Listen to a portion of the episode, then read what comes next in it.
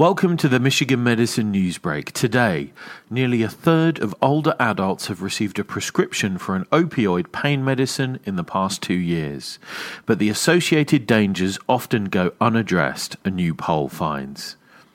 Many patients didn't get enough counseling about the risks that come with the potent painkillers, how to reduce their use, when to switch to a non opioid option, or what to do with leftover pills.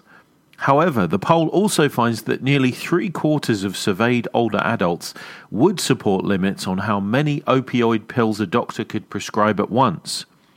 Even more supported other efforts to limit exposure to these medications and potentially combat the national epidemic of opioid misuse due to medication diversion.